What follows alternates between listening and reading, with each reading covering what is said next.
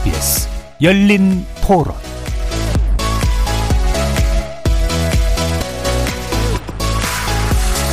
안녕하십니까. KBS 열린 토론 정준희입니다. 계속 매일 아침이면 확진자 수를 확인될 때는 항상 조마조마한 마음으로 이게 봐요. 12월 말까지는 2단계가 있어서 크리스마스도 있고 수능도 있고 수능 끝나면 애들도 많이 나오잖아요. 그래서 조금 생활에 불편함이 있을지언정 12월 말까지는 2단계로 유지를 해주는 게 더 낫지 않을까? 애가 고3인데 지금 애들이 학교도 못 가고 학원도 못 가고 근데 뭐 고3이 문제가 아니잖아요 지금 소상공인들이 문제지 제 친구도 장사를 접었죠. 정부에서는 사실 올리면 올린다고 불만이고 내리 안 올리면 안 올린다고 불만이고 어느 정도는 춤을 춰요. 돈을 기존에 풀었던 것보다 더 풀어도 될 것 같아요. 그러면 아무래도 도움이 되겠죠. 심각하죠. 미리미리 했어야 되는데 뭐 눈치 보느라고 다 못하는 거 아니에요. 정책을 하려면 뭐 어려움이 있겠지만 큰 거를 보고 해야지 큰 틀에 그 순간순간에 움직이면 안 되는 거고 그뭐안 좋은데 그 당연히 뭐 격상을 해서 빨리빨리 종식하게 협조하고 그래야죠. 아마 내년 중에는 이제 회복이 돼서 옛날같이 돌아가지 않을까 하고 생각을 합니다.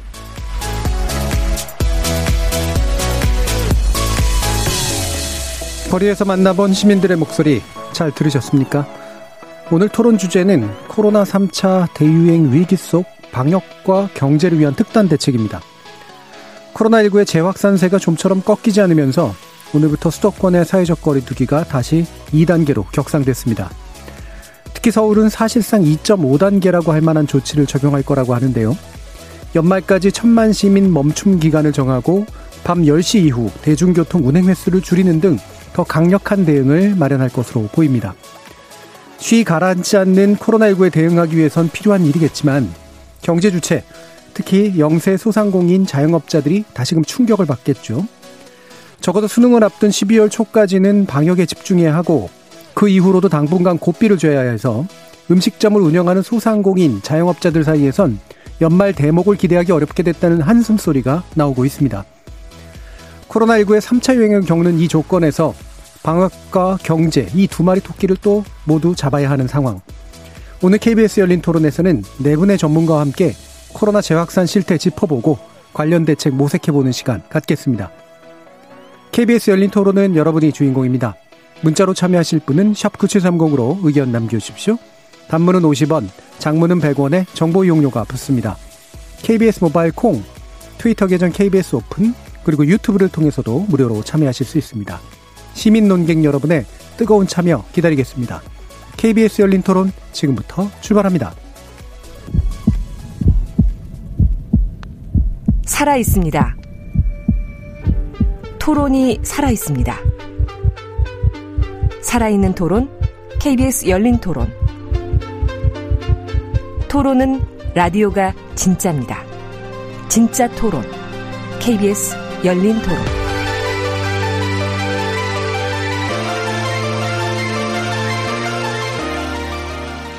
자, 오늘 함께할 네 분의 전문가 소개하겠습니다. 두 분의 경제 전문가 그리고 두 분의 의료 전문가 모셨는데요. 먼저 김윤경 뉴스원 국제부 부국장 겸 국제전문위원 나오셨습니다. 안녕하십니까. 자, 그리고 백순영 카톨릭대 의대 명예교수 자리하셨습니다. 예, 안녕하세요. 정철진 경제평론가 함께 하셨습니다. 네, 안녕하십니까. 최재욱 고려대 의과대 예방의학과 교수 나오셨습니다. 네, 안녕하세요. 자, 드디어 이제 코로나19에서의 사회적 거리 두기의 문제가 어, 예상했던 것 인지는 모르겠습니다만 사실 심각한 정도가 잘 꺾이지 않아서 음, 다시 올려야 되는 그런 상태에 이제 처했는데요.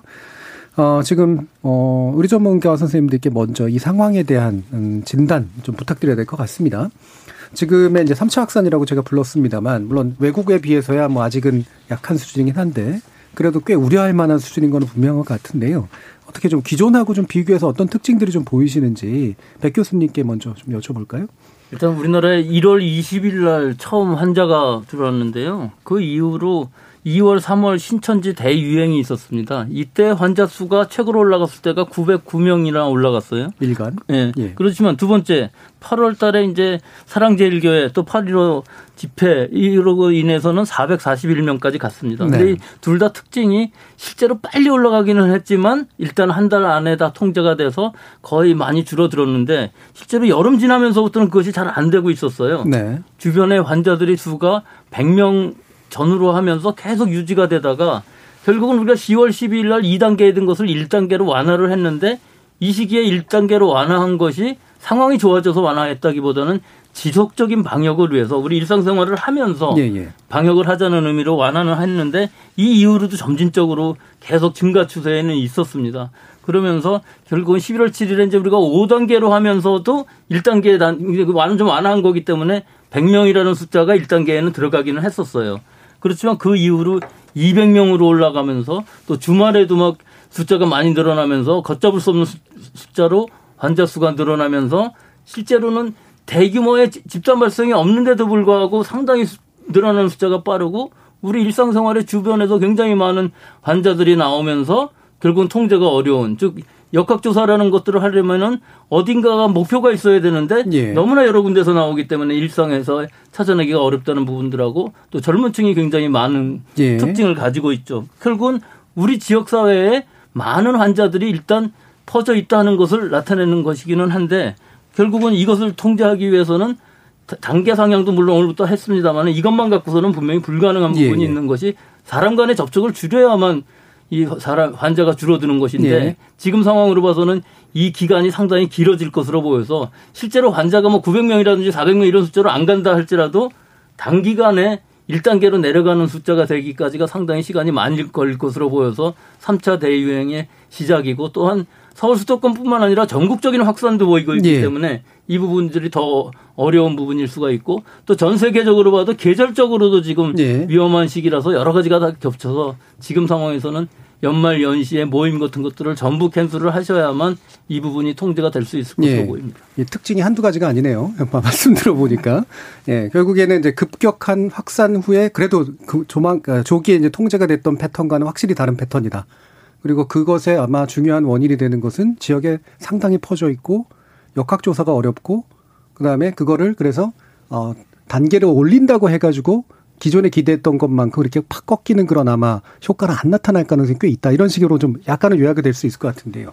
최재욱 교수님도 마찬가지 보시나요? 어, 뭐 조금은 뭐 동의하는 바도 있지만 좀 다른 네. 의견도 있습니다. 우선 3차 대유행이다라는 용어를 좀 정리해야 될 것 같고요. 3차 유행은 맞습니다. 음. 아, 그런데 대유행이 될지 부분은 좀 더 들여다보고 우리 방역의 대처가 어떻게 잘 작동할 것이냐는 관건이 달려 있다고 보고요. 우선 2차 유행이라고 함고 비교를 좀 해봐야 되겠죠. 2차 유행이 시작됐던 그 한 달간의 하루 만에 뭔가 한 달간의 총 확진자 수가 2차 유행 때 8월 달에 5,642명입니다. 네. 지금은 11월 달에 아직 한 일주일 조금 안 남았습니다만 4,862명에서 이제 800명밖에 차이가 안 납니다. 네. 지금 앞으로의 매일 발생률을 생각하면 분명히 8월 달에 환, 총 환자 수보다 증가할 것이라는 생각은 충분히 가- 예측 가능하고요. 이제 그보다 더 중요한 부분은 사망자 숫자인데 사망은 8월 달에 환자가 나오더라도 실제 사망자가 나오는 거는 2주에서 한 달 후니까 이제 9월 달 숫자를 보셔야 되는데 네. 실제 9월 달 사망자가 8월 23명 대비해서 89명으로 4배 가까이 증가했었습니다. 음. 그래서 이제 그 부분은 이제 사망률을 어떻게 줄일 것인지를 관건이거든요. 이제 11월 현재 사망률이 사망자 숫자가 46명입니다. 예. 그래서 벌써 어 23명 대비 많이 늘었죠. 그래서 이 부분을 어 어떻게 치료를 잘할 것인지에 대한 부분이 방역 정책의 중심이 돼야 되는데 이런 부분들 논의가 잘 안 되고 있는 부분이 좀 안타깝고요. 좀 세계적인 관점에서 놓고 보시면 세계 보건 기구하고 많은 의료계 전문가들이 공통적으로 지적한 부분이 있습니다. 이번 3차 전 세계적으로 3차 대유행이 맞습니다. 3차 대유행이 계속 증가해서 1월 말에서 2월 초에 정점을 찍을 것이다라는 예측은 이미 오래전부터 있던 부분입니다. 따라서 이게 매일매일 혹은 일주일, 이주일 후에 내다보고 오는 것도 중요하겠습니다만 좀 더 1월 말에서 2월 초까지의 장기적인 관점에서 이 방역 정책과 지금 말씀하신 대로 경제적 충격이 두 가지의 예. 밸런스를 어떻게 맞추면서 우리가 슬기롭게 이거를 헤쳐나갈 것에 대한 장기적인 플랜과 예. 좀 세심한 어떤 이 정책들이 좀 필요한데 그런 모습이 보이지 않고 있어서 오히려 그것 때문에 오히려 불안하다는 생각이 들고요. 오히려. 국민들이 그것 때문에 더 답답하다는 생각이 들고요. 음. 뭐 지금 당장 수능까지 어떻게 참으면 되는 거냐? 아까 어떤 시청자분들 그 얘기하셨는데 그러면 연말은 어떻게 되는 거냐? 네.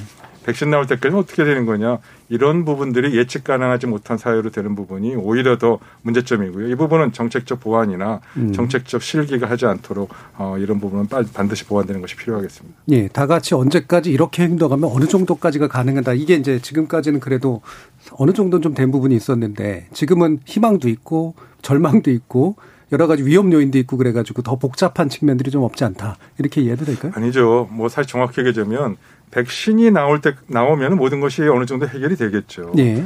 근데 그 백신 나올 때까지만 기다리고 모든 것을 그냥 손 놓고 우리가 매일매일의 확진자 숫자에 끌려다녀야 되냐가 아니고 네. 제가 말씀드린 거는 백신이 최소한 3, 4월이면 어느 정도 그래도 국민들의 손에 일부는 들어오기 시작할 겁니다. 전 세계 뉴스도 나타나고. 예. 그럼 그 전 모든 사람들이 얘기하는 1월에서 2월까지의 이 코로나 3차 대유행이 확산되는 기간까지 우리가 지금 당장 일주일은 뭘 준비하고 2주 후는 뭘 준비하고 1월 말 초까지 뭘 준비해야 되지 그런 장기적인 플랜과 장기적인 예상 시나리오를 좀 갖고 예. 그거에 맞는 뭐 worst 시나리오, 최악의 시나리오, 중간 시나리오 이런 구체적인 플랜들이 좀 정부가 왜 보여주지 않느냐 음. 그런 부분들에 대한 모습이 왜 보여주지 않느냐 예. 오히려 그게 더 어, 지금 더 준비를 해야 될 것 중에 하나의 큰 과제가 아닐까 그런 음. 차원에서 말씀드렸습니다. 그게 보여주기 어려워서 그런 건가요? 아니면은 좀 뭔가 게을러서 그런 건가요? 그러면? 어, 제 생각에는 저뿐만 아니고 예. 공개돼 있는 자료들이거든요. 그 세계보건기구도 그렇고 많은 전문가들이 왜 그런 부분들을 보여주지 않는 것인지 저도 좀 거꾸로 여쭤보고 싶고요. 예. 그러한 측면에서 좀 이 지금은 일부 전문가들과 일부 이 행정에서 이걸 담당하는 분들이 좀 넘어서 어 의료계 또 그 외에 많은 이, 이 민간에서의 전문가들이 좀 모여서 같이 모여서 중지를 모아야 될 시점 같다는 생각이 그래서 드는 생각도 좀 있습니다. 예. 그러면 저 지금까지는 보면 정보 투명성 문제가 그래도 우리가 상대적으로 좀 나았고 그다음에 나름대로 전문가들끼리 협력도 어느 정도는 좀 이루어지는 편이었는데 이 부분이 좀 상황이 좀 달라지고 있다고 보세요? 최승현 교수님?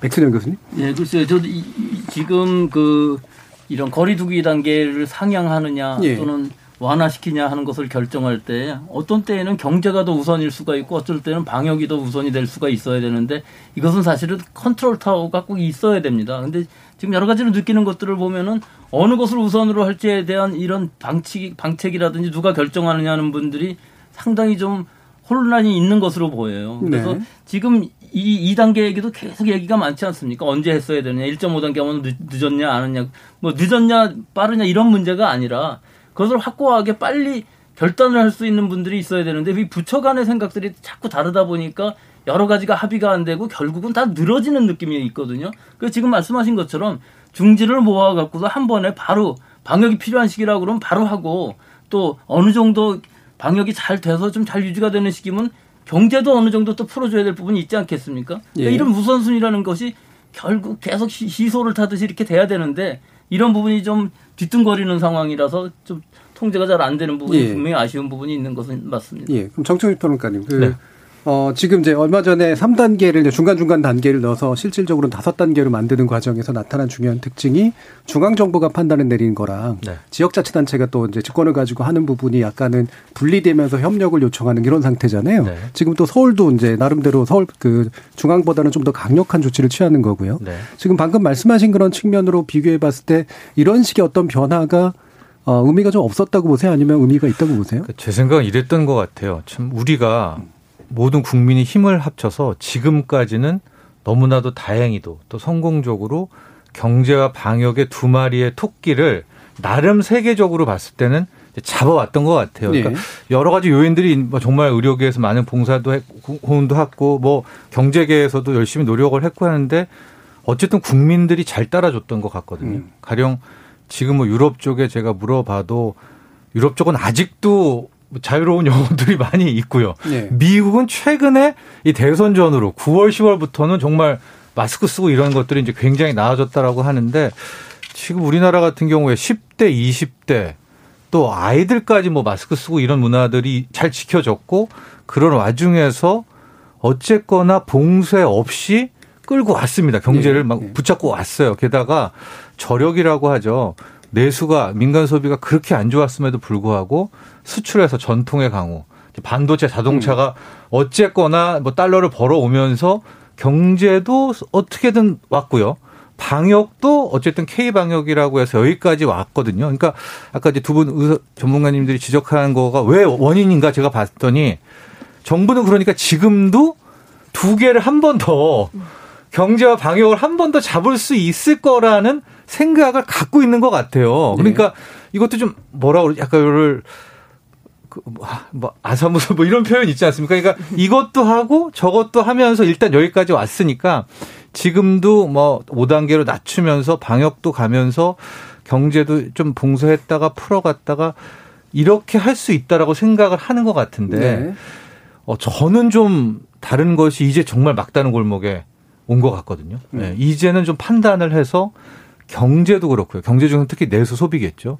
방역도 그렇고 이번에는 컨트롤 타워가 결정을 내려야 될 때가 왔다. 약간의 우선순위 문제를 우선순위 문제를 지금까지는 어 경제 방역 다 잡았거든요. 다 잡으려고 했거든요. 음. 그러니까 우선순위에 대한 것들을 내려야 된다. 그러니까 지금 미국 같은 경우에도 지금까지 트럼프 대통령은 무조건 경제죠. 무슨 봉쇄냐는 거였고요. 예. 그 반면에 뭐 뉴욕주의 쿠오모 지사는 봉쇄가 먼저 이게 첨예하게 싸우지만 어쨌든 정책권자가 밀어붙이는 거 아니겠습니까? 그러니까 지금 시점은 제가 봤을 때 선택을 좀 해야 되는 그러니까 방역이면 정말 더 강하게 밀어붙여서 예. 그 위에서 판단을 하는 거고요. 아, 근데 지금 방역보다는 백신도 이렇게 뭐 3개월, 6개월 남아 있으니까 일단은 경제를 묶지 않고 한번 가보자라는 것을 예, 예.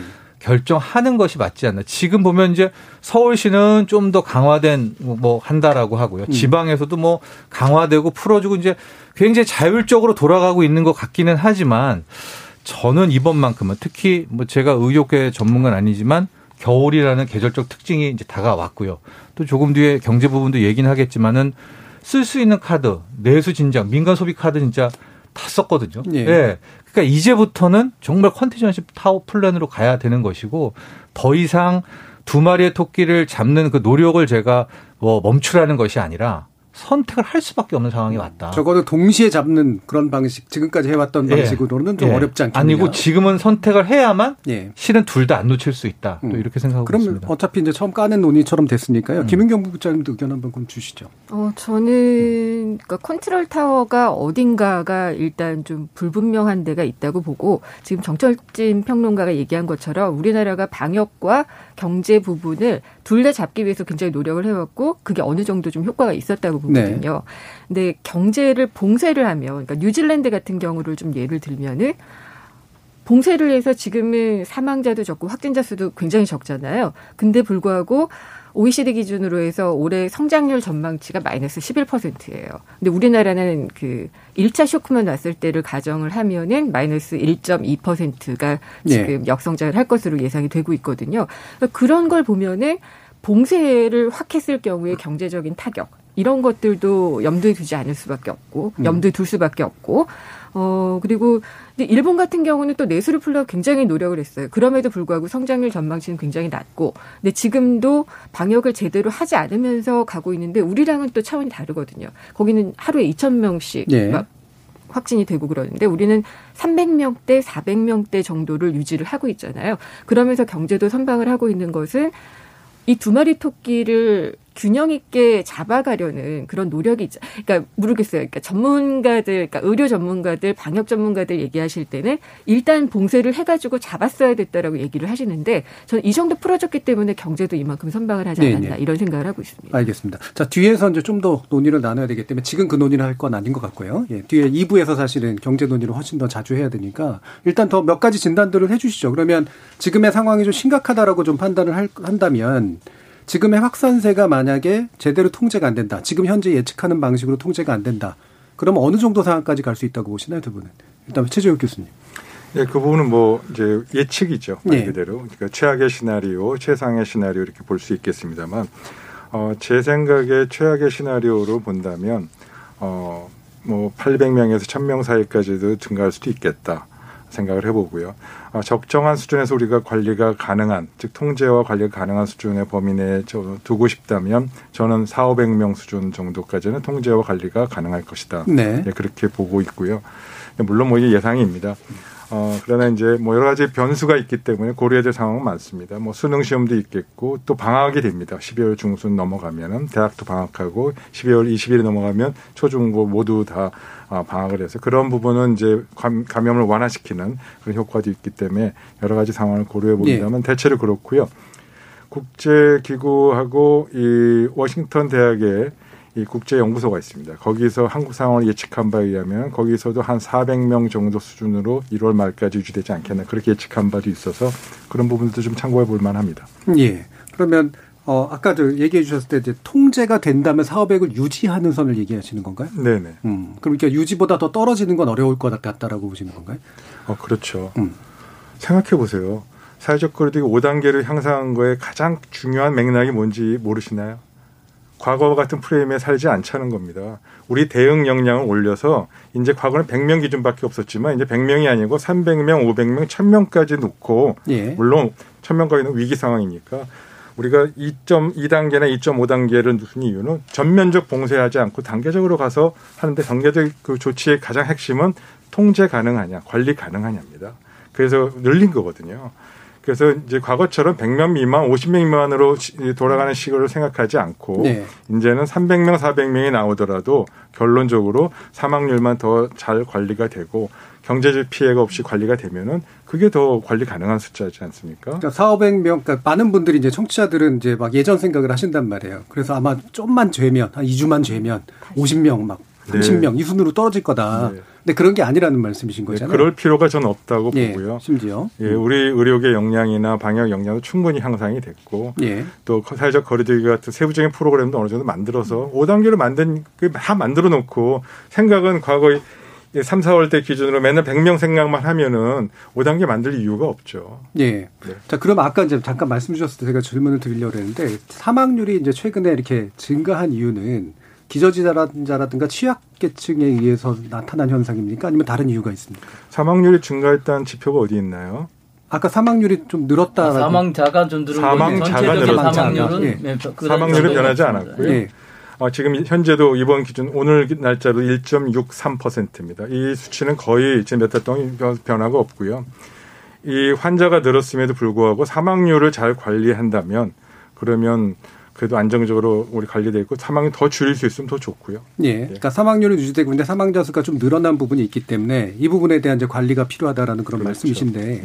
그러면 이제 4, 500명 정도 선에서 유지하면서 사망자 수를 최대로 안 나오도록 만드는 정도의 지금 의료의 역량이 있다라고 이제 말씀하신 거잖아요. 그, 그 부분이 좀 모자랄 예. 것으로 예. 보이는 것이요. 지금 말씀하신 것을 다 합쳐보면 은 결국은 이 상황은 최대의 위기고 대유행은 맞습니다. 이게 겨울 지나가면서 많이 줄어들 것으로 보이지 않아서 결국은 대유행인데 그럼 우리가 어떻게 견딜 것이냐.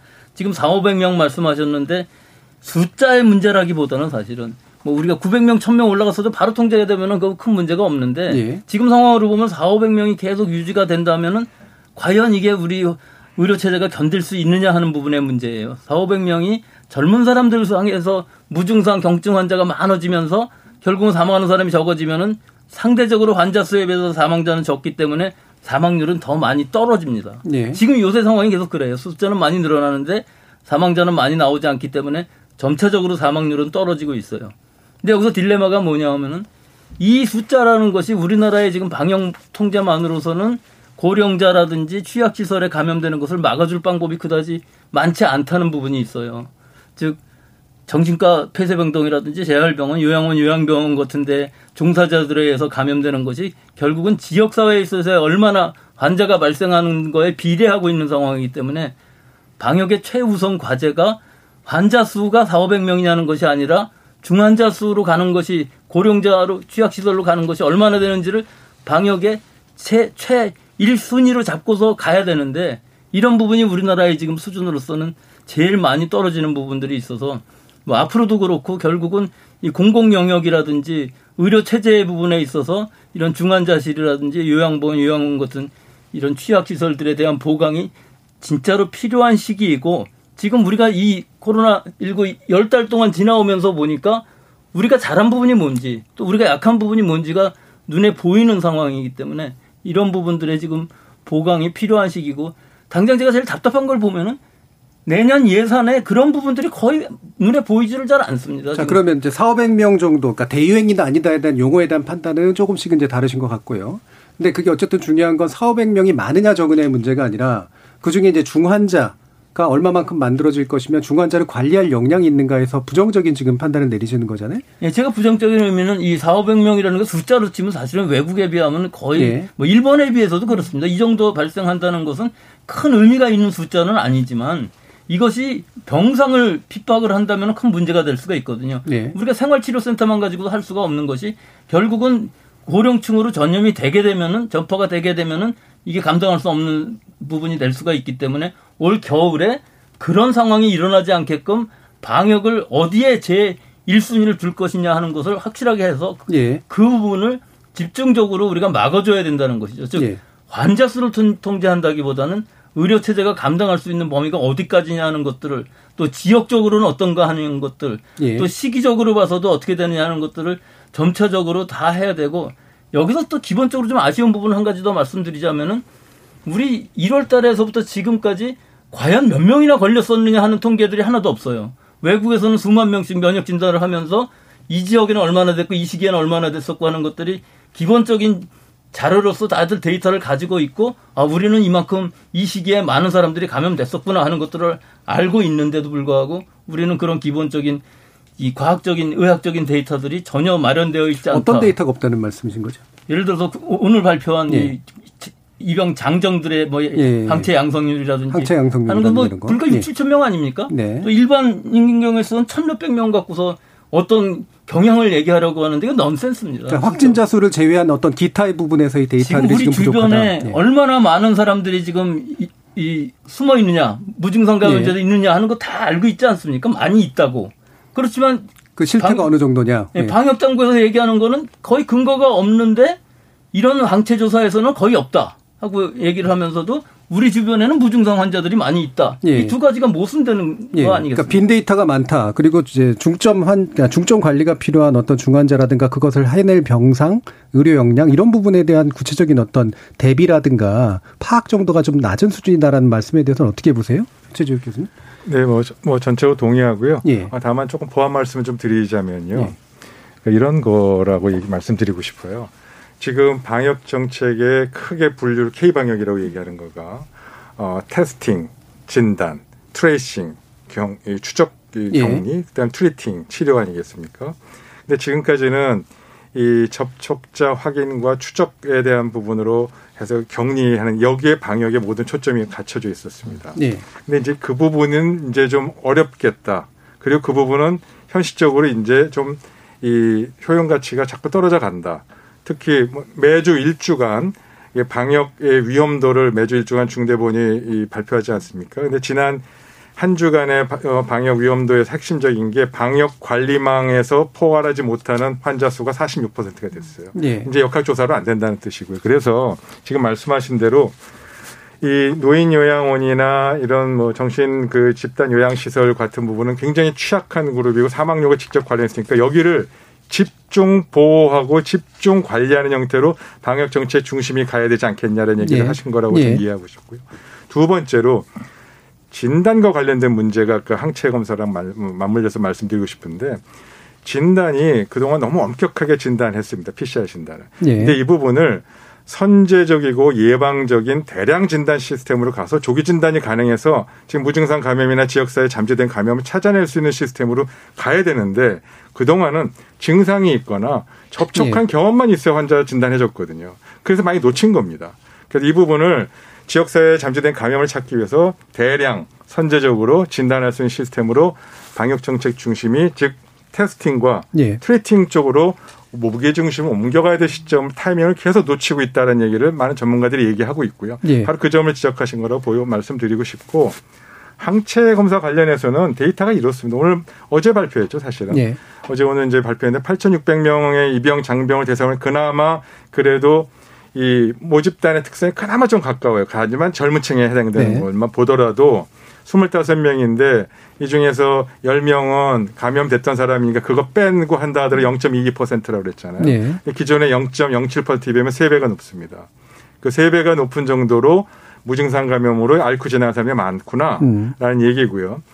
그거를 호주에서 최근에 연구한 결과에 의하면 그거하고 거의 유사합니다. 거기서도 한국을 예측하기를 실제 감염된 사람 확진자 수 3만 1,000명을 기준으로 하면 여기에 2.6배 정도가 진단되지 않은 상황으로 지역사회에 퍼져 있을 것이다. 예. 한국의 상황은 그래 좋은 거예요. 2.6배. 그렇죠. 다른, 다른 나라는 나라는 뭐 40배짜리도 5배, 있고. 10배 예. 이렇게 많다고 그러는데 이런 걸 감안하면 최소한 3만 1,000명의 환자 확진자가 나왔지만 실제 찾아내지 못하고 진단되지 못한 지역사회에 감염된 사람이 뭐 아주 언더에스티메이션에 그 최저치로 낮고 봐도 그거의 세 배 정도 환자가 지금 전국에 있, 있다는 뜻이거든요. 예, 감염 예. 경험이. 네. 자, 그 부분을 어떻게 찾아낼 것이냐가 지금 산발적으로 소규모로 계속 퍼지고 있는 이 부분을 근본적으로 막을 수 있는 것이다. 예. 그 점을 이야기하신 거라고 전적 동의합니다. 예. 제가 거기서 한 가지 좀 방역 당국의 아쉬운 부분이 뭐냐면은 다 맞습니다. 0.22% 정도가 있다는 것이 맞는데 거기서 비교 대상이 일반인들은 1,300 몇 명밖에 안 했으면서 이거에 3배 정도가 젊은 사람들한테 있다는 걸 강조한 부분이거든요. 예. 적어도 지역적으로 뭐 10만, 20만 정도를 다 해보고서 음. 어느 지역은 많이 노출이 됐고 어느 지역은 연령 분포가 어떤 연령에서 많이 감염됐고 하는 것들을 확실하게 얘기를 할 수가 있는 부분이 기본적인 데이터가 돼야 되는데 지금 그런 의미가 아니에요. 그 초점이. 예, 그러니까 더 네. 모집단에 가깝게 추론할 수 있는 방법들이 있는데 아직까지 그런 식의 데이터로 얘기한 게 아니라는 모집단이 거죠. 1000명, 2000명 갖고서 우리가 5천만 명에 지금 3만 명 정도 있는데 이게 예. 통계적인 가치가 전혀 없죠. 그나마 지금 말씀하신 대로 이병 장정인 경우에서는 사실 전수 검사예요. PCR로. 물론 풀링이긴 예, 검사의 정확도는 높으나 이제 예, 샘플 샘플이 PCR 은 대단히 제한적이다. 예. PCR이라는 것은 이것은 항원을 검사하는 거니까 지금 현재 감염됐냐 안 됐냐 예. 검사하는 것이고 노출도를 보기 위해서 항체 검사를 한 것인데 그나마도 만 명 가까이 됐으니까 이 정도 숫자가 나왔고 이것이 거의 우리의 현실이라고는 봅니다. 예. 하지만 일반인들도 해보면 그 정도 숫자가 나올 거라고 보는데 지금 교수님 말씀하신 거는 이쪽 부분은 지금 그 얘기를 안 하신 부분이 있어요. 예, 알겠습니다. 모집단이 뭐, 너무 예. 작습니다. 예, 그 부분은 뭐 충분히 뭐 전 설명이 됐다고 생각을 하고요. 다시 그러면 경제 문제로 약간 다시 가가지고요. 어, 오래 기다리셨습니다. 자, 뭐 이렇게 더 할 말씀이 있으신 건 아니죠 여기에 대해서? 아, 예. 데이터나 뭐 이런 부분들은 워낙 확실하게 알고 계시니까. 예. 근데 이제 저는 개인적으로 궁금한 게 그럼 테스팅 부분을 강조하신 최재욱 교수님께 약간 예, 좀 궁금한 게 예. 그 선제적인 테스팅을 많이 할 수 있는 방법이나 뭐 이런 것들이 더 있나요? 그럼요. 어, 어, 지금 얘기하신 대로 예. 지금 젊은 층하고 또 고령자층하고에는 거기는 전수조사를 그냥 팍팍팍팍 하면 되죠. 검사를 해서 빨리빨리 찾아내고 필요하다면 한 달에 한 번씩도 검사도 하고 또 지금 가장 환자들이 많이 나오는 특별 계층이나 연령대. 집단들이 있잖아요. 예. 그런 분들은 선제적으로 가서 다 증상이 있어야 검사하는 게 아니고 미리미리 가서 검사를 해서 주기적으로 검사해서 찾자 이거죠. 그러니까 요양원에 이제 이미 전수조사했던 것처럼 그걸 확대해서 예, 네. 특정 계층이나 연령대. 지금 그 요양원 말씀하시는데 그 점수조사는 큰 의미가 없습니다. 예. 2주 뭐 지방은 4주 이렇게 한다는데 오늘 음성이라 할지라도 내일 예, 접촉이 예. 되면은 그 기간적인 의미가 없는 것이거든요. 예. 그렇기 때문에 이런 거보다는 오히려 더 필요할 때 선제적인 검사가 필요한 것이 일 예를 들자면 외국에서 그 방식을 확대하자라고 하는 거에 대해서는 아마 대부분 네. 다뭐 뭐 근데 그 동의하시는 것 방법이. 꼭 PCR일 필요가 없다는 걸 네네네. 말씀드리는 거고 오스트리아 같은 경우 인구가 900만인데 지금 900만 전체를 전수조사하는 방법을 생각하고 있거든요. 그러니까 숫자의 문제는 아니다 하는 것이죠. 예, 알겠습니다. 자, 그러면 지금 어 경제 문제를 좀 고민하는 데 있어서 당장 이제 뭐 서울 같은 경우는 확실히 상당히 강한 조치를 이제 좀 취하려고 하잖아요. 네. 그리고 연말에 맞은 이제 이런 소상공인들한테는 당연히 이제 이건 또 한 번 뭐 엄청난 비극이 이제 닥치는 거나 마찬가지인데 당장도 제가 오다가 보니까 컵샵들 다 자리를 그냥 완전히 폐쇄해 놓은 그런 상태잖아요. 현장에서의 불만들이나 이런 것들 안 들리나요? 상당히 이제 큰 것 같습니다. 네. 그 제가 그 동안에는 이제 계속 말씀을 드렸을 때도 두 마리의 토끼를 한번 잡아보자. 뭐 예. 1차 때도 그랬었고요. 8월 때도 얘기를 했었는데 지금 이제 11월, 12월에서는 이젠 좀 선택을 해야 되겠다라고 말을 이제 말씀을 드리는 것이 일선 소상공인 분들이 어, 상당한 이제 저항이 좀 느껴지는 것 같아요. 예. 제가 좀 취재를 해보면 마치 우리가 세금의 조세 저항이라는 것처럼 음.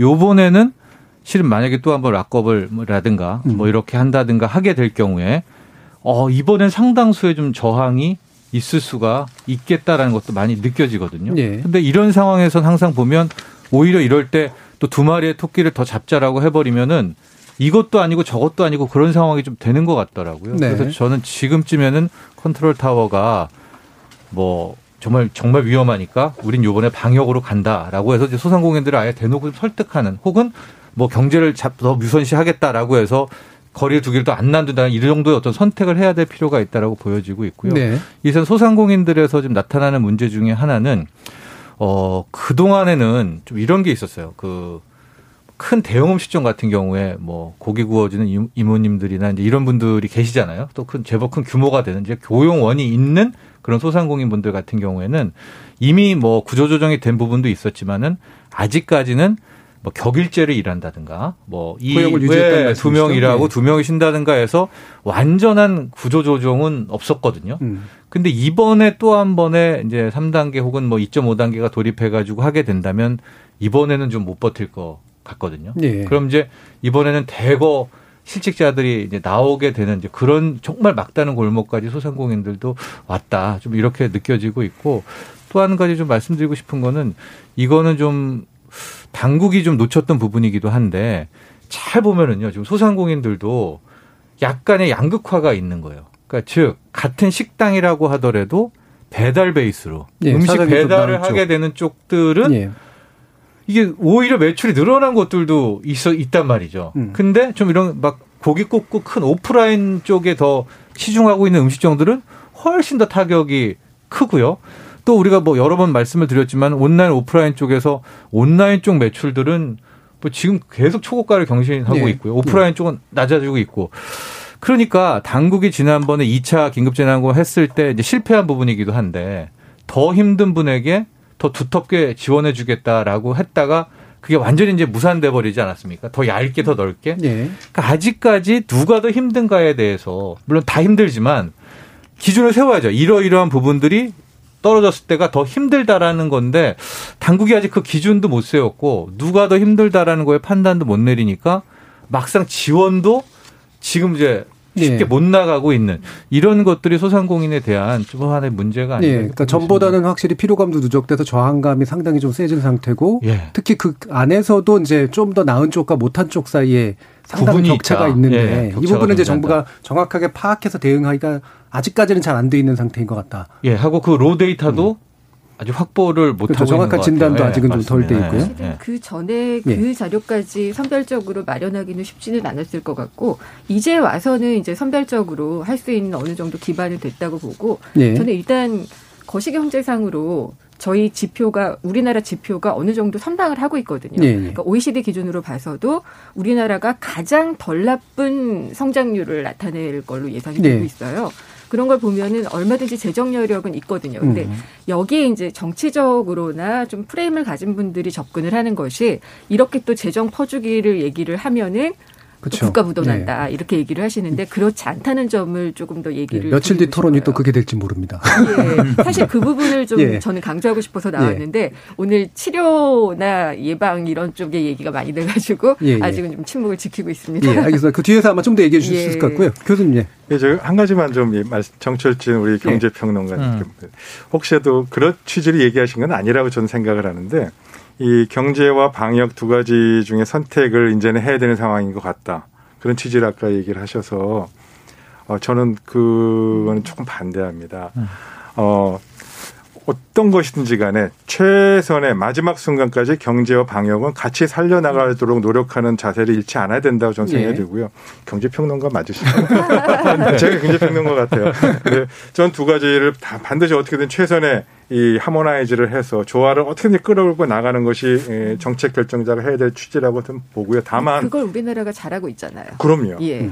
그래서 5단계를 만든 거고요. 예. 근데 지금 뭐가 엇박자가 났냐면 이런 방역 정책과 관련된 거를 하는 데 있어서는 이 사람이 나와서 얘기를 하고요. 네. 또 경제 활성화 관련된 부분에서는 또 음. 다른 부처장이 나와서 얘기하면서 같이 나와서 같이 얘기를 하거나 조정하는 모습을 정부가 보여주지 않는다는데 조금 혼선이 있고 국민들이 생각하기에 왜 엇박자가 나느냐 이런 생각이어서 제가 생각하기에는 중수본이 아니라 방대본의 역할이 좀왜 네. 애매모호하게 이걸 조정하지 않느냐. 그리고 한쪽으로는 뭐 그 대표적인 예가 뭐 쿠폰 활성화해서 막 했다가 근데 그 얘기는 또 반대쪽에서 전혀 안 하고 한쪽은 강화하는 얘기만 했다. 이렇게 엇박자 모습이 좀 방대본 내에서 조정이 되지 않는 것 같다. 당연히 필요합니다. 경제 활성화 쿠폰도 필요하고 또 이런 경제적인 부분도 많아도 필요하죠. 또 그렇죠 방역도 해야 되고 그럼 조정하는 역할을 하는 부분들이 방대본에서 예, 예. 좀 필요하지 않을까. 되게 구체적인 말씀이신데 아까 정철 평론가님도 아마 시그널을 명확하게 해야 된다. 그러니까 또 어떤 그게 어떤 컨트롤 타워가 얘기하건 간에 시그널이 좀 음. 명확할 필요가 있다 쪽에 좀 기울어져 있으신 것 같아서. 그렇죠. 예. 그 제가 말씀드리는 게 음. 어, 약간 오해를 하신 것 같은데 이제 막 500명, 600명이 나왔는데도 우리는 2단계 이상 안 올린다. 뭐 영업을 계속 해야 된다라는 음. 이제 그런 차원이 아니라 지금은 아까 시그널이라는 표현을 우리 사회자께서 네. 쓰셨는데 그게 되게 불명확한 것 같아요. 음. 근데 지금까지는 시그널이 불명확했어도 잘해왔습니다. 네, 예. 네. 국민들의 노력이 저는 가장 크고 의료계에서 정말 고생하셨던 분들 많고 다 이제 힘들어 소상공인도 힘들어해서 어쨌든 여기까지 왔는데 지금부터는 이 시그널에 대해서 명확히 하지 않으면 나중에도 여기에 대한 책임 소재까지도 네. 굉장히 커질 수가 있고요. 왜냐하면 정부가 문 닫으라고 해서 다 문 닫았다. 근데 이제 소상공인들한테 뭐 대출 많이 뭐 1억, 2억씩 해주지 않았습니까? 나중에 그 돈 갚아야 되잖아요.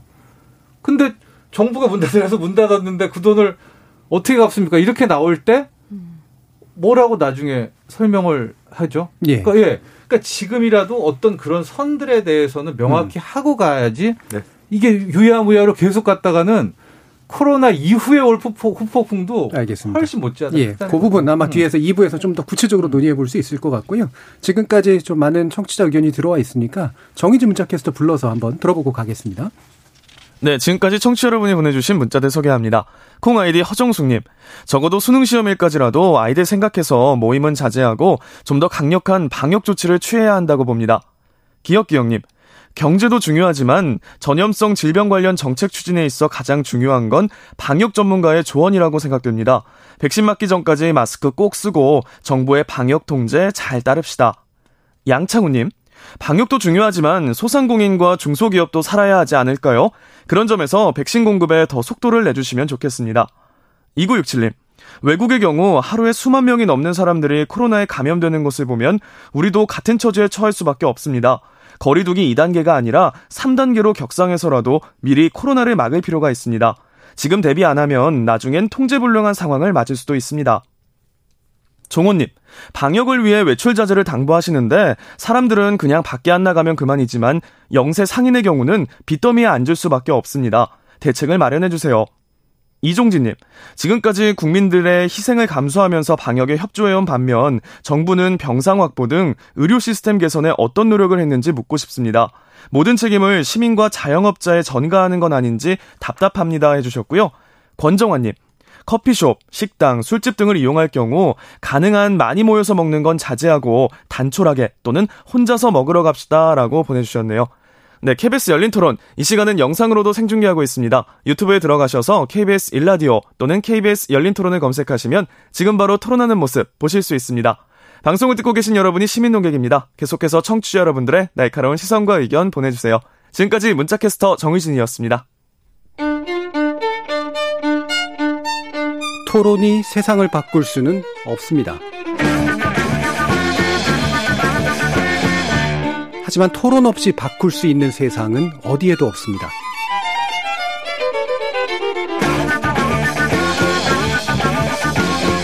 세상의 선한 변화를 갈망하는 당신. 정답이 아니라 질문의 힘을 믿는 당신.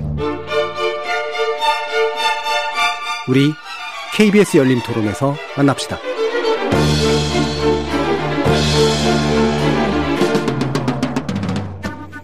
KBS 열린 토론 오늘은 코로나 3차 대확산 위기 속 방역과 경제를 잡기 위한 특단의 대책 관련된 주제로 최재욱 고려대 국가대 예방의학과 교수, 정철진 경제평론가, 백순영 카톨릭대 의대 명예교수, 그리고 김윤경 뉴스원 국제부 부국장 겸 국제전문위원 이렇게 네 분과 함께하고 있습니다. 자, 바로 이제 아까 일부 끝에서 얘기했던 내용 바로 받아가지고요. 음, 김은경 부국장님 뭐의 이제 그런 코로나 어, 코로나 그 어떤 통제의 네. 어떤 시그널이라든가 이런 거의 부분은 약간 좀 뒤로 좀 하고 아, 지금 백신 문제를 좀 먼저 좀 얘기를 네. 해보죠. 어쨌든 이 부분이 또 되게 중요한 변수가 되긴 할 테니까요. 네. 그래서 백신과 치료제의 어떤 지금 현황 정도는 좀 요약해서 좀 가야 될 것 같은데 어느 정도까지 좀 파악해 두- 두셨나요? 이걸 오히려 전문가들 분이 예. 얘기해 주셔야 되는데 제가 좀 정리를 해드릴게요. 네. 일단 지금 WHO에서 파악하고 있기로는 180개 정도의 백신이 개발 중인 것으로 알려져 음. 있고요. 이 중에 이제 임상 3상에 들어간 게 9개 연합 맞죠?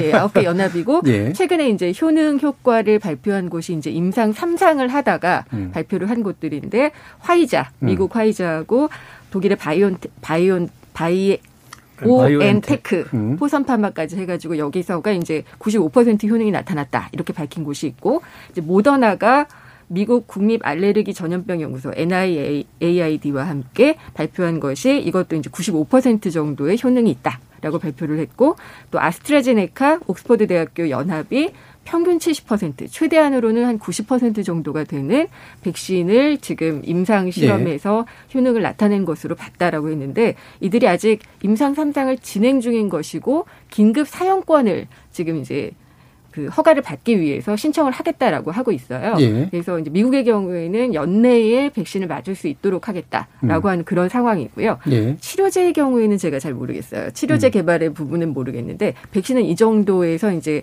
어, 개발이 돼서 아마 긴급 사용권을 승인을 해주면은 아마 백신 접종에 들어갈 것 같고요. 중국이나 러시아 같은 경우에는 아마 자체 백신이 전체적으로 효능을 발표하지 않은 채로 접종이 되고 있는 걸로 알고 있습니다. 예.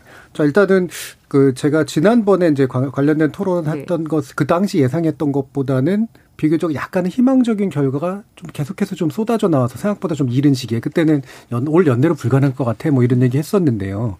어, 지금 이 상황은 어느 정도는 그래도 그러면 어, 나온 것만으로도 일단은 좀 긍정적으로 봐야 되고 좀 앞으로도 좀 더 긍정적이 될 거라고 보시는지 어떻습니까? 최재욱 교수님은? 네, 어, 아까 말씀드린 조금 우선 보완 말씀드리면요. 치료제도 FDA 신청이 들어갔고, 네네. 아. 그 트럼프 대통령이 아, 치료받았던 네네네. 그 항체 네. 치료제 네. 들어갔고요. 어, 지금 그 파이자도 FDA에 신청을 했습니다. 그래서 아직 이제 승인 과정을 거쳐서 2월 10일, 아니 12월 10일 경쯤 10일 경에, 예. 이제 승인 여부를 판가름하겠다. 이제 그렇게 발표가 됐습니다. 이제 그러한 관점에서 놓고 보시면 어찌됐건 삼상 임상 시험 결과를 갖고 FDA 신청할 때 이것이 기각될 거라고 생각하면 아예 신청을 안 하는 게 보통의 회사의 방침입니다. 네. 그래서 승인이 나지 않을까 음. 싶고요. 어, 그런 승인이 난다면 지금 생산을 미리 해놨 부분 정도이기 때문에 12월 11일부터 접종을 시작해서 어, 내년 5월까지 최대한 미국민들에게 전 국민의 60의 70%를 맞춰서 집단 면역을 형성하겠다라는 게 이제 현재 아주 희망적인 계획입니다. 예. 그러나 쉽지 않습니다. 음. 어, 여러 가지가 쉽지 않은데 그 중에 첫 번째로 어, 설사 어, 백신을 마련된다 하더라도 어, 미국 국민들이 한 달 전에 그 유명한 피오 리서치에서 조사한 그, 이 서베이 결과에 따르면 백신이 개발된다 하더라도 안 맞겠다 하는 사람이 40% 정도 됩니다. 네, 거부자들. 예, 강제하게 어려운 상황에서 그런 부분들에 대한 논- 논란과 그리고 긴급 사용 승인이라는 그 제도의 기본적인 취지는 어, 여러 가지 삼상 임상시험뿐만 아니고 더 장기간에 걸친 그런 부작용도 봐야 되는데 그런 부분들이 없이 지금 우선 긴급하게 사용 승인을 해주되 어, 사용하는 과정에서 발생될 수 있는 예상치 못한 부작용이나 혹은 장기간에 그 걸쳐서 나타난 만성적인 부작용의 사례도 계속 보고하게 돼 있습니다.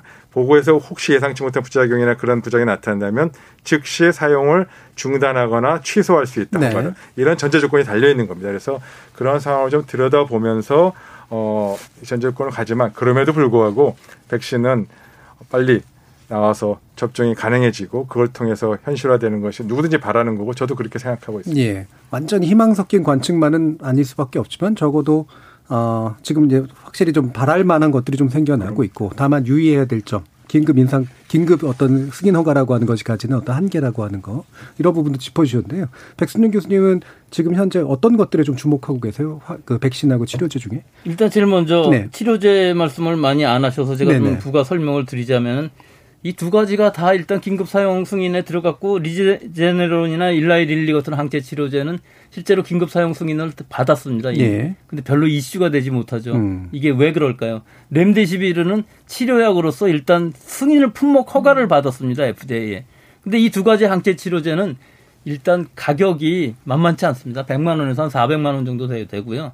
또 하나는 항체 치료제라는 것이 이게 한계가 있습니다. 이것을 치료제로 사용한다는 것은 항체 하나가 이게 환자로부터 결국은 추출한 것인데 하나가 하나의 그 우리 바이러스에 가서 붙어 갖고서 만약에 막아준다 그러면 큰일 날 수가 있어요. 왜 그러냐면은 이 항체를 벗어나는 바이러스가 새로 생기기 때문에 전 세계적으로 새로운 바이러스가 나타날 가능성이 굉장히 높기 때문에 하나 이상의 것, 두 개든지 세 개로 칵테일이라는 표현을 씁니다. 네. 그렇게 해서 만드는데 만들기 도 굉장히 어려워요, 이게.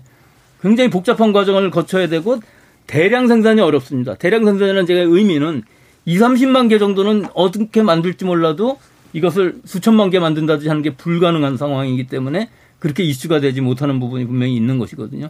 그렇기 때문에 결국은 백신이 먼저 개발될 것으로 보이기는 하는데 여기냐면 치료제라는 건 치료 효과가 좋아야 되는 게 경증의 초기에밖에 치료할 수가 없고 네. 실제 사망률을 낮춘다든지 그런 결과는 전혀 없습니다.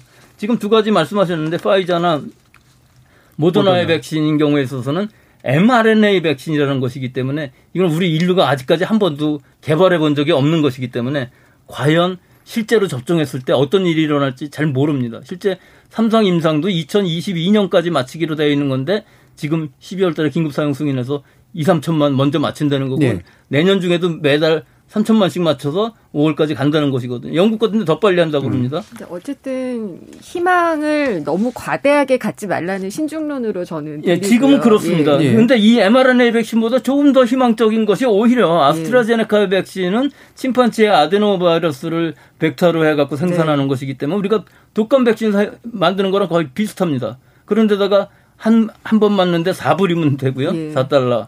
인데다가 또 이것은 우리나라 SK 바이오사이언스에서도 CMO로서 만들 수 있을 정도로 굉장히 빨리 저렴하게 대량 생산을 할수 있는 장점이 있고요. 또 유통 비용도 그렇습니다. 예. 모더나나 파이저 것은 마이너스 70도 마이너스 네. 20도 하고 실제 2도시에서 8도시 정도는 뭐 한 달도 못 건들고 어, 어느 경우는 5일밖에 못 가는 데 비해서 이 백신은 2도에서 8도시에서 6개월을 견딜 수가 있기 때문에 우리 지금 독감 백신 체인에 콜드 체인에 그냥 올리면 네. 되는 상황이기 때문에 결국은 고령자에서도 효과가 있고 결국은 방어 효과가 90% 정도 된다면은 이것은 쓸 수 있는 백신인데 이 90%라는 게 참 재밌는 상황입니다. 이 원래 임상 이상에서 용량은 결정을 한 후에 맞는 것이 맞는 것인데 그걸 잘못 실수를 해갖고 일부에서 반밖에 안 들어간 거예요, 일차에. 네. 근데 오히려 거기서 결과가 좋았기 때문에 그걸 쓴다면 90%이기 때문에 60% 90% 나눠서 70이 아니라 90%로 우리 쓸 수 있는 것이고 실제 임상 현장에서 사용했을 때에는 이 90%나 95%나 큰 차이가 안 날 것으로 보이고 유통 비용 또한 싸기 때문에 또 우리나라에서는 얼마든지 구할 수 있는 상황이 될 수 있을 것으로 보여서 예. 지금 내년 하반기라고 얘기들 하고 있지만 이 아스트라제네카 백신 같은 경우는 우리 식약처에서 긴급 사용 승인을 빨리 준비를 하신다면은 2, 3월이라도 맞출 수 있는 가능성이 있기 때문에 네. 제일 희망적인 것은 이것이죠. 그리고 이 세 가지가 지금 거의 비슷한 시기에 즉 아스트라제네카 같은 경우는 크리스마스 전으로 임상 3상 결과를 내보낸다고 하니까 예. 긴급 사용 승인은 빨리 비슷한 시기에 날 것으로 보여요. SK 바이오에서 이미 제작을 했다는 단독 보도도 제가 본 것 같고요. 예. 어쨌든 그렇게 되면은 백신과 백신이 이제 맞춰지고 그렇게 되면은 사실 경제라는 거는 방역 을 그러니까 하고 이제 균형을 맞추는 거겠지만은 백신이 나오고 치료제가 나오고 이제 또 계절적으로도 이게 또 시기가 맞물려 가지고 날이 날이 좀 풀리고 그러면은 좀 잦아들 수도 있잖아요. 그래서 경제에 대한 효과를 더 신경을 써야지 된것 같아요. 그렇습니다. 그 세부적인 예. 어떤 그 세밀한 정책 적인 디자인에 대해서는 제가 뭐라고 말씀 못 드리겠지만은 지금 정치권에서 계속 얘기를 할 것이 아니라 3차 재난지원금에 대해서도 좀 생각을 해봐야지 된다는 생각을 하고 있어요. 예. 우리나라가 통화 정책으로는 할 수 있는 걸 다 했거든요. 예. 그러니까 거의 이제 0.5%이기 때문에 더 내릴 수도 없고 내려서도 안 됩니다. 예. 사실은 그렇게 되면 유동성 문제 때문에 부동산 문제도 있을 수가 예. 있고 그러니까 백신 개발과 예. 나름대로 원활한 공급을 그리고 예. 어느 정도 시점에서 접종을 전제로 이제 경제 지원책을 짜야 된다라는 말씀 이신데 그 부분 좀 이따 제가 정청인 경제평론가님께 한번 질문 드리고요. 하나만 최재욱 교수님 그럼 방금 말씀 주신 거에 대해서 확인이나 의견을 좀 여쭙고 싶은 게 지금 그러면 결국은 이 세 가지 중에서 어쨌든 확보 가능한 우리가 SK가 그래도 관여돼 있는 이 세 번째 백신을 어느 정도 확보해서 어느 정도 시기부터 접종이 좀 가능할 거다. 이게 나름 예상이 좀 되시나요 지금 상태에서? 어, 이건 뭐 제가 저 예상하기 좀 어렵습니다. 왜냐하면 네. 이제 개별 다국적 기업과 정부 간의 계약에 따라서 진행되는 부분이고요. 그리고 그 계약이라는 걸 말 그대로 어, 공급 가격과 그다음에 이 공급 그 시기 그 수량이 같이 결정돼야 돼서 하는 부분에서 지금 여러 가지 협상이 진행 중인 상황으로 알고 있습니다. 예. 그런 협상 중에서도 물론 가격도 중요하지만 가장 중요한 지금의 포인트는 공급 시기입니다. 네. 공급을 최대한 빨리 그 충분한 수량을 확보할 수 있는 것에 따라서 가격은 변동이 있을 음. 수밖에 없고 그러나 그것도 국민의 세금을 하는 부분이니까 그 점을 충분히 고려해서 최선을 해야 되는데 아직은 좀 확정하기 좀 어렵고요. 뭐 코백스 파실리티 통해서 뭐 천만 분도 확보했다 그 부분도 역시 가격과 공급 수량이 아직 정해지지 않아서 예. 외교적인 뭐 백신 외교라고 말이 나올 정도로 정부의 리더십과 이 확보를 위한 최선의 이 추진력 이것이 정말 절실히 요구되는 시점이고요. 저는 이, 여기서 한 가지 꼭 말씀드리고 싶은 거는 어 정부 당국도 이 부분에서 혼선을 좀 자꾸 보여서 좀 아쉬운데요. 초기에는 뭐 선금을 날리는 한이 있더라도 빨리 확보하겠다 그랬다가 예. 또 내년 뭐 하반기가 돼도 괜찮겠다 그랬다가 또 최선을 다해서 빨리 또 4천만 분 이번 달 내 계획을 한 약간 혼선이 있는 것 같습니다. 예. 이거는 뭐 선택의 문제가 아닙니다. 빨리 백신이 확보돼서 최단기간에 우리도 어, 공급이 돼야지만이 어, 중요하고요. 왜 그러냐면 그걸 통해서 경제가 정상으로 돌아가고 국민 생활이 정상으로 돌아가는 것이지 안전성이라든지 이런 부분들은 충분히 검증할 수도 있고 효과성도 검증할 수 있는 부분이 있기 때문에 예.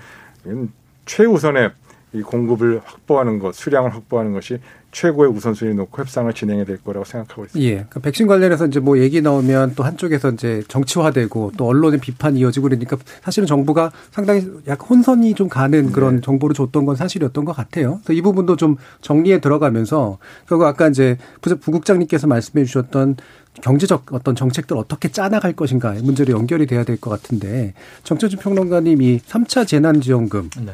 어떤 형식이 돼야 된다고 생각하세요? 그 형식이 어떻게 돼야 되느냐에 앞서서가 바로 가장 중요한 게 우리가 예. 얘기했던 그 시그널이었다고 생각을 하고 예, 있습니다. 예. 이제 왜 그러냐면 우리가 1차 긴급 재난지원금 같은 경우에는 말 그대로 소비를 부양하려는 정책 그 지원금이었고요. 2차 긴급 재난지원금은 우리는 소비라고도 알려져 있지만 실은 소비보다는 소상공인들의 생존에 초점이 네, 맞춰져 있는 그렇죠. 그런 네. 형태였습니다. 네. 그래서 이제 선별적으로 지원을 했던 것이고 지금 아마 정책적 방향은 크게 두 가지인 것 같아요. 하나는 방역 우선주의가 하나가 있고요. 네. 두 번째는 경제 방역 두 마리의 토끼를 잡느냐 이 두 가지입니다. 그러니까 세 번째, 그러니까 오해를 하시는 게 없다. 방역 없이 경제만 있다. 이거는 없죠. 음, 그러니까 네. 두 가지 사인입니다. 방역 우선주의냐, 네. 경제 방역 두 마리의 토끼를 잡느냐. 이게 실은 3차 지원금의 형태하고도 굉장히 밀접한 관계가 있다고 보는데요.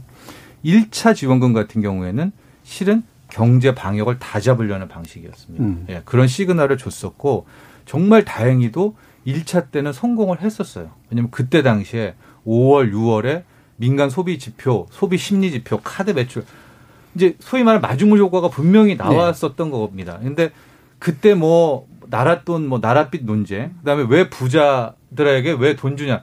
실은 저는 그건 지엽적인 것이고요. 제가 생각했던 1차 지원금의 그 형태 핵심은 방역만 잡을 것이냐, 경제 방역을 같이 한번 잡아볼 것이냐. 근데 2차 때는 우리가 거리두기를 좀 높이면서 실제적으로 방역에도 초점을 맞췄었거든요. 네. 그래서 2차 지원금은 선별적으로 어려운 분들에게 특히 어려운 소상공인들에게 집중이 됐던 것이고요. 저는 3차 긴급 재난항 지원금이 현재 상황이라면은 어뭐 시기의 문제이긴 하지만 할 수밖에 없다고 생각을 하거든요. 네. 근데 이제 그 형태를 놓고 또 굉장한 소모적 논쟁이 있겠죠. 또 이걸 뭐 전 국민으로 하냐 뭐 하냐 아니야, 뭐 하냐 뭐 할 텐데 하냐, 뭐 그 명분을 하냐. 상쇄하기 위해서라도 당국이 만에 하나 정말 방역 최우선주의다라고 하면 2차 때보다 더 타이트하게 진짜 힘든 분들한테 집중적으로 생존을 위해 쏴줘야 되겠죠. 예. 거기에 대한 점검이라든가 데이터는 당국의 능력입니다. 다만 당국이 어 이제 방역도 있지만 내년 3월에 타임테이블 계산을 해서 의사들 불러가지고 백신도 나오고 치료제도 있으니까 한 3, 4월 부분야에서는 좀 잡을 수 있겠다고 생각을 한다면 예.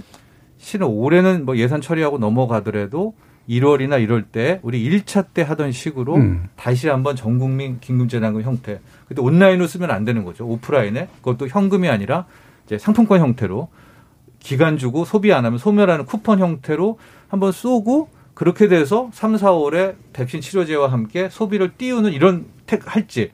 그러니까 두 가지의 선택을 이제는 당국이 내려야 되겠다라고 생각을 하고 예. 결국 3차 긴급 재난 지원금을 전 국민 또 1차 형태로 할 건가 예. 아니면 힘든 부분이라고 할 건가의 그 맥락은 이제 당국이 방역 우선주의냐 경제 방역 동시냐에 대한 시그널과 함께 가야 국민들도 설득이 되고 그때서 이제 공표를 해야죠. 예. 이런 식으로 가자. 내년 3월이면은 정말 백신도 있다고 하고 치료제고 있다라고 하니까 이 춘군기만 넘기면 되겠다. 특히 예. 이제 12월 3일이죠. 수능이 일단 정말 중요하잖아요. 수능은 어떻게든 이때까지는 뭐 방역 우선주의죠. 우리가 어, 이건 치러야죠. 국가적인 일이니까. 이제 네. 이걸 치르고 난다면 좀 한숨 돌릴 또 여유도 있게 됩니다. 아이들도 방학을 하고요.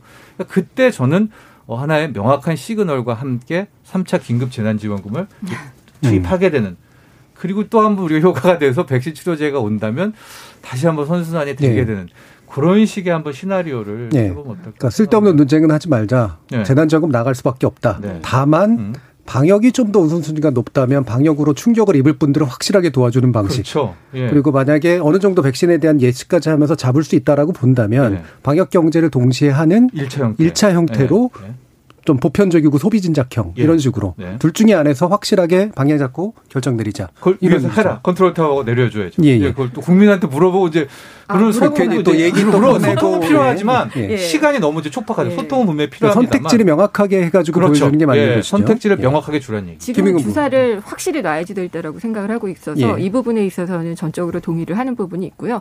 분명히 또 소모적인 논쟁이 있을 거예요. 음. 재정 건전성 문제라든지 나랏빛 문제가 분명히 나올 텐데 저는 이번 기회에 좀 잘 알아야 될 것이 우리나라 국가 채무나 국가 부도 위험 뭐 이런 것들은 너무 과도하게 부풀려져 있는 부분이 네. 있어요. 우리나라 성장률이나 이런 것들을 볼 때 상당히 선방을 하고 있고 그다음에 우리는 국채를 발행할 때 원화 채권을 발행하기 때문에 부도의 위험이 없어요. 오히려 네. 외평채를 마이너스 지금은, 금리로 그렇죠. 지금 네. 발행하고 있는 그런 상태라는 걸 다시 한번 좀 알려드리고 싶고, 어, 그러니까 이걸 재정을 썼을 때 어느 정도 효과를 거둘 수 있느냐를 생각하기 전에 써야지 된다고 생각을 하는 것이 사실 항암제도 그렇고 뭐 백신도 아까 얘기를 했습니다면은 효과가 있는지 없는지 모르지만은 막 죽어가는 사람한테는 지금 놔줘야 되거든요. 그리고 이제 그 우리 애가 아프다 그러면은 돈이 없으면은 빌려서라도 병원에 가야지 되는 게 원칙이잖아요. 그렇기 때문에 지금 재정을 투입하는 것이 맞고 예. 그 다음에 이제 이야기를 드리고 싶은 것이 성장률이 그렇다고 해서 예전의 고성장세로는 절대로 네. 갈수 없는 그런 구조거든요. 그러니까 3% 정도의 성장률로 아마 가는 것이 최고 최선일 텐데 그때의 경우에 지금 소상공인 이렇게 양극화되는 문제들 그런 것들을 논의할 수 있는 장이 좀 열렸으면 좋겠어요. 그러니까 네. 소득 재분배를 할 수 있는 기회의 장이거든요. 음. 그렇기 때문에 그걸 줄일 수 있는 정책적 디자인이 음. 굉장히 중요한 시기다라는 생각이 들어요. 예, 그러니까 전체적인 성장률을 맞추는 현실적으로 맞추는 것도 예. 중요하지만 그 안에서 사실은 갭이 생겨 버리니까 그렇죠. 그렇죠. 예, 그 예. 갭을 줄이는 쪽에도 어, 디테일한 어떤 정책이 좀 필요하다. 예, 그러니까 소득 재 분배를 사실 해야지 불평등 문제는 계속 심화될 수밖에 예. 없거든요. 자본주의가 갖고 있는 체계적인 문제이기 때문에 이걸 갭을 메꿀 수 있는 논의의 장이 열려야지 됩니다. 그러니까 예. 무조건 쏜다 안 쏜다 얼마 쏜다 누구에게 쏜다 이게 아니라 예. 앞으로는 더 장기적인 플랜을 가지고 소득 재분배까지도 생각을 해서 우리나라가 저성장의 뉴노멀 시대를 맞게 될 텐데 예. 그 시대에 잘 살아갈 수 있는 방법까지도 하는 걸 사실 코로나가 장을 열어준 거라고 저는 좀 생각을 알겠습니다. 하고 있습니다. 자, 그럼 오늘 이제 논의를 좀 마무리 지으면서요. 네 분 전문가께서 뭐 각자의 전문 영역에서 말씀해 주셔도 좋고 아니면 어, 전반적인 어떤 시야에서 어, 말씀을 주셔도 좋고요. 지금의 이 국면 어떤 식으로 헤쳐나가는 것이 필요할지 정부에 대한 조언 내지 뭐 시민들에 대한 어떤 말씀 어, 부탁드리도록 하겠습니다. 백순영 교수님부터 들어볼까요? 일단 이 모든 것이 이 겨울을 잘 지내야만 다 진행될 수 있는 부분인데요. 지금도 내 오늘의 환자 수를 보니까 내일도 300명은 넘어가고 이번 주 안으로는 아마 좀 꺾이지는 않을 것으로 보여서 이번 계속 1, 2주 얘기를 하는데요. 1월 20일부터 지금까지 매번 네. 1, 2주가 중요하다고 그렇죠. 그러는데 진짜로 이 지금부터 1, 2주 우리가 잘 생활을 하게 되면 올겨울을 넘어갈 수가 있을 것으로 보이는데 이 1, 2주가 잘못되게 되면 연말까지도 통제할 수 없는 상황이 될 수밖에 없기 때문에 올해 연말 약속뿐만 아니라 당장 이번 주 내일 모레 한 약속들도 다 취소하시고 한 주만 잘 지내보면은 좋은 봄이 올 수도 있을 거라고 봅니다. 예. 제가 1, 2주 너무 얘기 많이 했다. 이제 안 할란다. 이런 얘기 하신 줄 알았더니 다시 일주일 얘기를 해 주셨습니다. 그만큼 간절하게 부탁도 해 주셨고요. 최재욱 교수님. 예, 뭐 저는 아까 말씀드린 바와 같이 어 이제 앞으로 한 저는 뭐 전망을 내년 2월 정도까지는 어쩔 수 없이 어 여러 가지 어, 등락을 네. 왔다 갔다 하면서 계속 좀 힘들 것 같다라는 얘기를 어쩔 수 없이 말씀드리고요. 그때까지 장기전을 대비하기 위해서 어, 필요한 부분이 어, 이제 아까 말씀드린 대로 이 테스팅 위주로 네. 조기 선제적으로 예방 진단을 강화하는 것, 그 다음에 치료 역량을 강화하는 부분으로 어, 방역 정책이 분명히 무게 중심이 옮겨야 된다는 부분을 다시 한번 강조하고 싶고요. 두 번째로 꼭 얘기하고 싶은 것은 이제 어, 사실 그동안 이제 포스트 판데믹 코로나 이후에 그런 상황을 염두에 둔다면 어, 지금까지 해온 장점대로 우리의 그 가장 그 장점대로 신뢰와 연대와 포용을 통해서 지금까지 코로나 극복한 네. 것처럼 앞으로도 이런 차별이라든지 이런 분리 정책이라든지 비난이라는 부분이 없이 포용적이고 음. 따뜻한 그런 방역 정책으로 좀 갈 수 있도록 좀 더 노력했으면 좋겠고요. 그러한 면에서 격리 조치라든지 통제 위주라든지 감시와 같은 그런 부분들이 아닌 신뢰와 연대와 포용을 할 수 있는 그런 인간 중심적인 방역 체계로 갈 수 있는 계기가 우리 추운 겨울을 예. 그나마 따뜻하게 보낼 수 있는 어, 계기가 되지 않을까 싶습니다. 네, 김민경 부부장님. 거의 다 마무리하신 것 같은데 저는 우리는 굉장히 잘해왔다라는 것을 강조를 하고 싶어요. 예. 경제도 선방을 했고, 그러니까 저는 두 마리 토끼를 잘 잡아가고 있는 상황이라고 보고 있거든요. 그렇기 때문에 이걸 계속해서 잘 해나가는 방법이 필요하고 정부가 뭐 디테일한 면에서 놓치는 것들 있겠죠. 그러면 바로바로 반영할 수 있는 어떤 그런 시스템이 좀 만들어졌으면 좋겠고 잘할 수 있다는 희망 그리고 아까 말씀하신 신뢰, 포용 이런 것들이 굉장히 필요하다고 생각을 하고 있습니다. 예. 자, 정철 평론가. 국민들이 또 힘모하면 또 하는 게 있지 않습니까? 네네. 네. 일단 12월 3일이 정말 계속 말씀드리지만은 놓쳐서는 안될 수능이 있습니다. 음. 그렇기 때문에 수능 때까지는 정말 전 국민이 한번 몰아쳐 몰아치는 방역 이게 뭐 맞는 표현일지 모르겠지만은 이걸 치러내는 뭐 그런 과정이 단기적으로 필요할 것 같고요. 그 외에 이제 중장기적으로 봤을 때는 뭐 앞서 정책적인 부분은 제가 얘기를 했고 이제 뭐 백신 치료제 그 다음에 대한 고민도 분명히 해야 될것 음. 같습니다. 왜냐하면 네. 수만큼 이제 그 빚들 뭐 대출들 원리금 유예했던 분, 음. 부분들 그런 것들이 돌아오는 단계. 게다가 지금 주식과 부동산이 어마어마한 괴리와 버블이 지금 돼 있고 오히려 음. 저는 백신과 이게 치료제가 나올 땐 더 뛰는 것보다는 오히려 이 버블이 꺼질 가능성도 분명히 상존한다고 보거든요. 그럼 포스트 코로나 19에 대한 경제 금융에 대한 부분도 지금 뭘 지금 벌써 그 걱정을 해라고 하는데 실은 돼요. 그 걱정을 하는 게 지금부터 네. 일위관지가 될 것 같고 예. 경기가 나아지면 조금만 예. 첨언을 해도 될까요? 예. 경기가 나아지면은 당장 금리도 오를 수 있고요. 그렇게 되면 지금 많이 풀어놨던 유동성들이 문제를 일으킬 수가 네. 있어요. 네. 주식 시장이나 부동산 시장에서 그런 것들에 대비하는 정책들 분명히 필요하고 다시 한번 강조하지만은 소득의 재분배에서 불평등을 네. 줄여나가는 네. 구조 이번 기회에 정말 만들었으면 좋겠습니다. 네. 어, 저희 4199님이 오늘은 백 교수님의 4달러가 제일 인상에 남는다는 그런 이 말씀도 주셨습니다. 자, KBS 열린 토론 오늘 주제 이것으로 모두 마무리하겠습니다. 토론 함께 해주신 김윤경 뉴스원 국제부 부국장 겸 국제전문위원 백순영 카톨릭대 의대 명예교수 정철진 경제평론가 최재욱 고려대 의과대 예방학교 교수 네 분 모두 감사합니다. 예, 감사합니다. 감사합니다.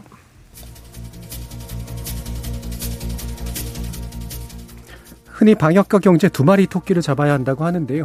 실제로 관리와 협력에 실패하면 이 토끼들은 제멋대로 뛰어다닐 수도 있습니다. 하지만 이 토끼가 뛰는 방향은 기본적으로 같습니다. 경우와 조건에 따라 뛰는 속도가 서로 다를 뿐입니다. 지금까지 우리 시민과 정부, 의료진과 경제 주체들은 협동하는 토끼 사냥꾼들이었습니다. 서로가 서로를 끌어줄 수 있게 해줄 운영의 묘를 위해 한 번 더 함께 해 주시기를 소망합니다. 지금까지 KBS 열린 토론 정준이었습니다.